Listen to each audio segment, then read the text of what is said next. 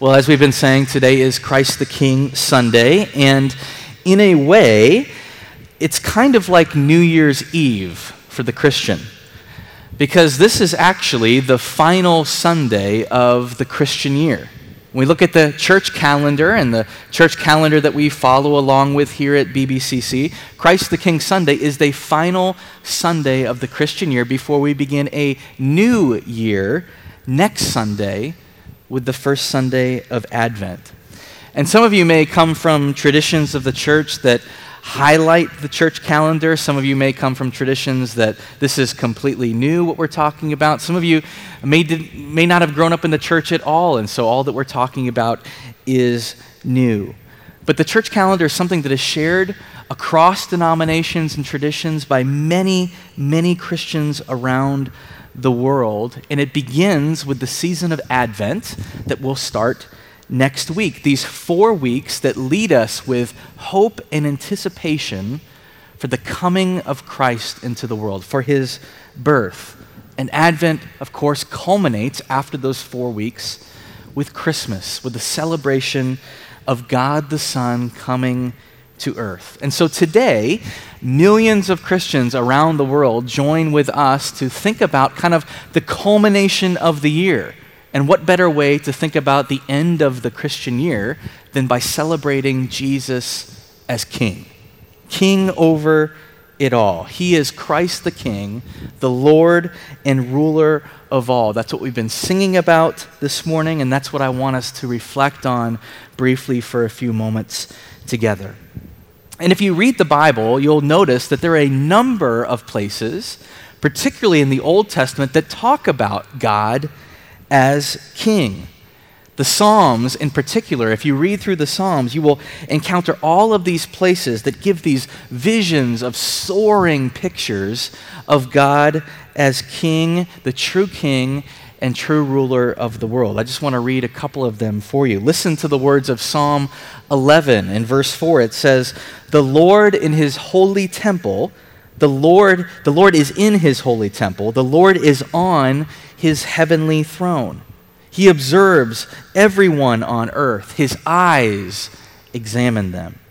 Or Psalm 89, your arm is endowed with power. Your hand is strong. Your right hand exalted. Righteousness and justice are the foundation of your throne. Love and faithfulness go before you. You see, we are meant to see God as King, Lord and King. And as Christians, we believe that Jesus is God the Son, God in the flesh, and that He has come to be Lord and King over all, including our very hearts. It's through Jesus, it's through Christ that all things are created. And when He comes to us at Christmas, He begins the work of becoming King of our hearts. And so throughout the Bible, we have a vision of what a king is like. We also have visions of what kings are like from our world and from history and from culture. I'm going to show you a couple of pictures. These are what we typically think of, right, from our culture and history of what a king looks like. This is a new movie that's out on Netflix about Robert the Bruce, the King of Scots in the early 1300s. I mean, this picture is what we think about when we think of kings, right? His queen standing before him, his people below waiting for his word, the crown upon his head. Or a little bit further down in history, especially as Americans, this is King George III, a portrait of him, the very king that our people, the Americans, led a revolution against. These are the pictures of kings that we think about. But Jesus gives us a very different view of a king. And today, I want to take you perhaps to an unusual place in the scriptures to make this point, to see a different view of a king. But I think it's a place that is very beautiful, and it's a way of thinking about Jesus as king that should move us to want to follow him. On Sunday mornings, I have the opportunity to lead a, a Bible study this fall, and we're going to continue it into the new year through the Gospel of Mark. And that's a plug for that study. We'd love to have you join us at 9 a.m. for that. But last week, we came to a passage that I want us to focus on this morning, uh, one that has just stayed with me this entire week after talking about it last Sunday. And if you have a Bible, you can turn to Mark chapter 9, and we're going to be looking at verse 30. And what I want us to see first this morning is that Jesus is the true king who shatters our expectations. We saw those pictures of kings. But Jesus is the true king who shatters our expectations. And so if you have Mark 9 open, I just want to set the scene for you a bit. Jesus, just before this passage, has finally revealed to his disciples what his mission is going to be that he is the Son of Man with a purpose, that he is the Messiah, but he's a Messiah who has come to suffer and to die and to be raised again from the dead.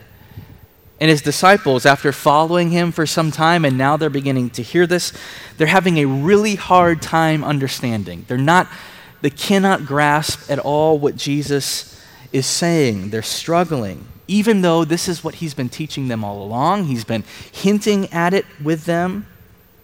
They had expected to follow a king like in the pictures we just saw. They thought that they would be a part of his kingdom, but Jesus is turning their expectations completely upside down. And so, if you have Mark 9, listen to these words. It says this They left that place and passed through Galilee. Jesus did not want anyone to know where they were because he was teaching his disciples. He said to them, The Son of Man is going to be delivered into the hands of men. They will kill him, and after three days he will rise.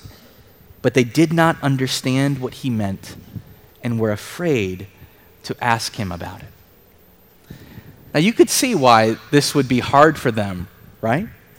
In the Old Testament, when the Son of Man was talked about, it was a glorious picture. It was a heavenly picture. The Son of Man was meant to come with might and with power.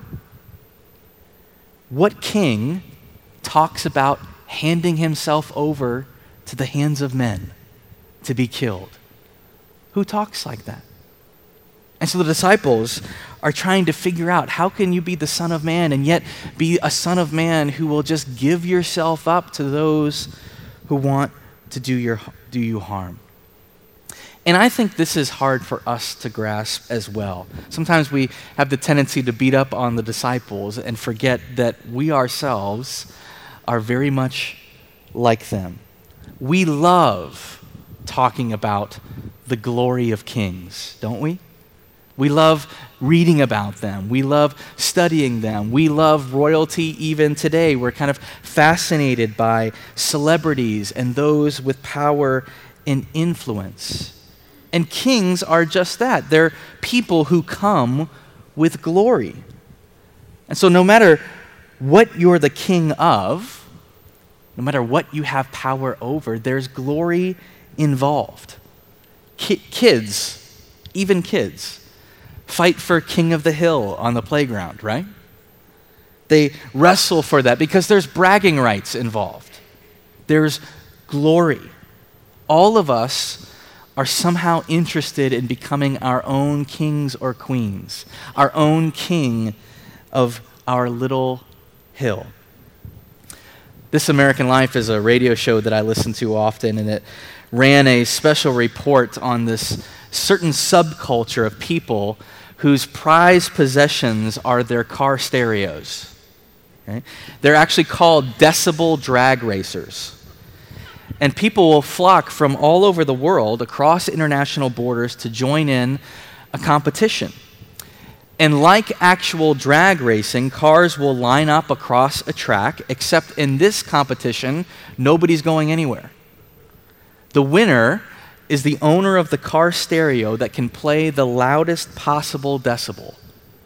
And oddly enough, that is more odd than the fact that these systems are actually too powerful to play music. Most of the cars that win this competition are not even drivable, they have to be moved there. The world record holder uh, at the time of the program had 900 pounds of concrete poured into the floor of his van. Windshields usually only last three competitions before cracking and shattering completely. Yet one competitor still seems to entirely miss the irony, this report said, that there is no longer any room for himself in his own car. We need more batteries, he laments, but that's all the room we have. And so, to anyone outside of this extreme audio sport, the report said, irony is perhaps too generous a word to describe the phenomenon. But the reporter who was um, giving the story closed with something that was just very articulate and very powerful. She said, Everybody wants to be the king of a hill. But the number of aspiring kings always dwarfs the number of available hills. And so in this country, we build more hills. I'm not sure there's a better way to describe it than that. Right? Whatever we get into, we'll make a hill of it, and then we'll crown somebody the king of. It could be the most obscure subculture, it could be the smallest hobby, it could be our jobs, whatever it is, but it will become a hill in which we desire, in some way, to gain glory from it. We're all looking to be the king of something, to be recognized by others. But there's something else that Jesus is revealing to us. There's an opposite of the glory of kings, and it's the glory of Jesus. Jesus is telling us something different about how we are to see ourselves in relationship to God. Jesus says that my glory, the true glory of God, is going to be shown not when I look like a worldly king, but when I actually hand myself over to the hands of men. That's when you're going to see my glory, when I begin the work of laying myself down for you. And isn't that really our story? The story of the bad news and the good news of the gospel, that we on our own chase after the glory of this world that's really the original sin of Adam and Eve. They were presented with an opportunity to place themselves in the role of God, and so they took it to be in control of their own destiny. And ever since that first sin, sin has ravaged the world. It has led people to seek power and glory for themselves, to lord it over others, to push themselves further and further away from God. And that sin that's come into the world has wrecked societies and it wrecks our own hearts. And so, because that sin is there and it is a part of our world, the bad news of the gospel tells us that God has to do something, that we cannot be the king of the world. He is the true king. And because he is holy, that sin that separates us has to be punished. That's the bad news of the gospel, that we deserve his wrath. But the good news of the gospel is that God himself, God the Son, the second person of the Trinity, has come to earth to do something about it, to bridge the gap, to lead a perfect life, fulfilling all of God's law, to go to the cross, to go to a hill and become the king of our hearts, to be punished in our place, to take our sin upon himself, and there die at the hands of men so that his glory, the glory of God, could be shown throughout the world. His resurrection gives us the proof and invites us then into life with him so that God's glory, the glory of the King, can live in you and me. That it's our hope for all of life and for all eternity. That is the good news of the gospel. That is completely different than the glory of kings, the glory of power in this world. It is the glory of Jesus. And so the disciples and us, we're trying to get our heads around that, our hearts around that. Jesus is shattering our expectations of what the true king is like. But also this morning, we see that Jesus is the true king. As he does that, as he shatters our expectations, Jesus is the true king who exposes our pride. Pick back up in Mark 9 with me in verse 33. It says this They came to Capernaum, and when he was in the house, he asked them, What were you arguing about on the road? But they kept quiet because on the way they had argued about who was the greatest. You see, the glory of kings or being around important people, whether you're one of the disciples of Jesus or you live in 2018 here in Boynton Beach, the glory of kings or important people will always bring with it the allure of power. We're drawn to it. It's something that the human heart is very susceptible to, this allure of power. And it's something that Jesus recognizes in his disciples. They're traveling, and he, he hears them talking about it. He knows how they're responding to the things that he's saying about giving himself up and laying his life down. They're concerned about who's going to be the greatest among them, what positions they're going to have in Jesus' kingdom. They're thinking about cashing in their lottery tickets with Jesus. This is going to be our future. So Jesus knows this is what's happening, and he sits them down for what I like to call a, a come to Jesus talk. You ever had one of those? Where you just have to clear the air, everything has to be brought onto the table a conversation to clarify what is exactly happening. In verse 35, Jesus sits them down and he says, Sitting down, Jesus called the twelve and said, Anyone who wants to be first must be the very last and the servant of all. And right there, Jesus exposes their pride. He levels their pride and the, the allure of power that is bubbling up in them. He knows it's there. They're saying it, and he exposes their pride and says, Listen, if you want to be great in my kingdom with me as your king, you actually have to be forgotten. You actually have to come last. You have to serve all. And right there, Jesus shifts our focus also off of the allure of power and on to something else the strength of service. Jesus says, Life in my kingdom with me as your king is one in which you will come last and you will serve all. And so Jesus is beginning to move what is strong in his kingdom from the ways we typically think about it as being assertive and strong in the world, the way we think about it, to a life of being last and serving others.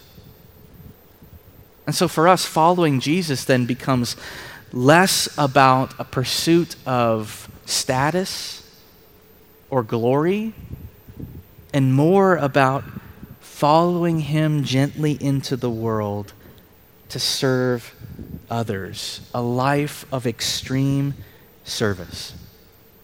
And I actually think this is a, a pretty wonderful litmus test, a, a spiritual test, a spiritual discipline that we can add into our lives at any point. To sit down and ask ourselves truly, where in my life right now do I see the opportunities to serve others? And am I taking them? Are you taking the opportunity that comes to serve others? Or is most of your life, most of my life right now, really just kind of focused on all the things that I've got going on? The things that are moving me forward in life, moving my family forward in life, my career, my finances, whatever it may be? If you were to ask the question, where am I serving right now? Where is God opening the door for me to serve someone else, what would the answer be? Because this is truly the harder way to live. Following Jesus in the strength of service is harder to live that way than going with the allure of power that comes from this world. I'm a huge Seinfeld fan. I always have been. At any point, I can turn on an episode and just be thoroughly entertained. I can probably quote most of them. And there's this incredible uh, scene in one of the episodes where George, of course, George Costanza, if you're familiar with the show, uh, has uh, fallen for a girl who comes from the Latvian Orthodox tradition. And he's trying to figure out how he can pursue her. And of course, her parents will not allow her to see anybody who's not also part of the Latvian Orthodox tradition. And he goes to Jerry, his best friend, and they have this long conversation, you know, very heated, of course, as it always is. And here's what he says He says, You know, in the cab on the way here, Jerry, I actually thought about converting. To Latvian Orthodox? Jerry asks. Why not? What do I care? George says. You do know it's not like changing toothpaste, right? Jerry asks. I think it would be romantic, Elaine says, like Edward VIII abdicating the throne to marry Mrs. Simpson. Like King Edward, George says. Like King Edward, Jerry. King Edward didn't live in Queens with Frank and Estelle Costanza, Jerry fires back, referencing the fact that George lives with his parents despite being a grown man. But ignoring Jerry's cutting remark, George continues to ponder aloud the possibility of this conversion. You know what? He says, I could probably do this. What's the difference? George, I was just kidding around, Elaine says. Undeterred, George continues, I wouldn't even tell her. I could just surprise her.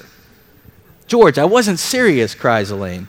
How hard could it be? George says. You make a little contribution, you have a ceremony. I'm going to think about this. I'm really going to think about this.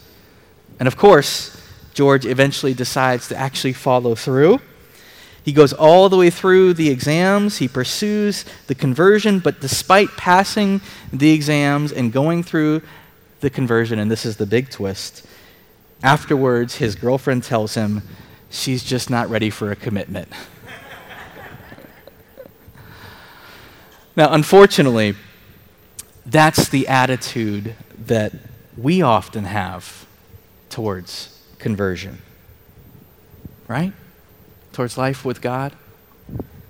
You know, if this will benefit me, why not? Hey, you know, what's a little ceremony, you know, a little contribution here, I'm in. But when we're trying to further ourselves, that's the way it shows up in our lives.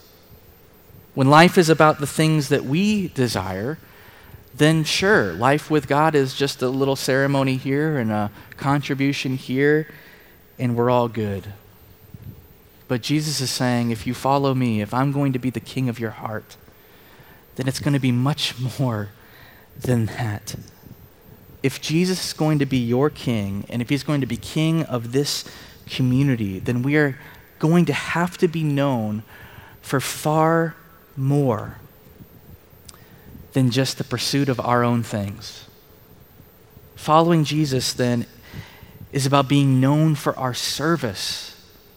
It's about being forgotten in the eyes of the world. It's about coming last so that others could come first. It's being known not for our power or our glory or success, but for laying down our lives like Jesus does. And when we get to that point with Jesus, we come to see him as the true king who welcomes us. He shatters our expectation, he exposes our pride, and then we see Jesus as the true king who welcomes us. And how does he do it? How does he welcome us? Well, look at verse 36 from Mark 9. It says, He took a little child whom he placed among them and taking the child in his arms, he said to them, Whoever welcomes one of these little children in my name welcomes me. And whoever welcomes me does not welcome me, but the one who sent me.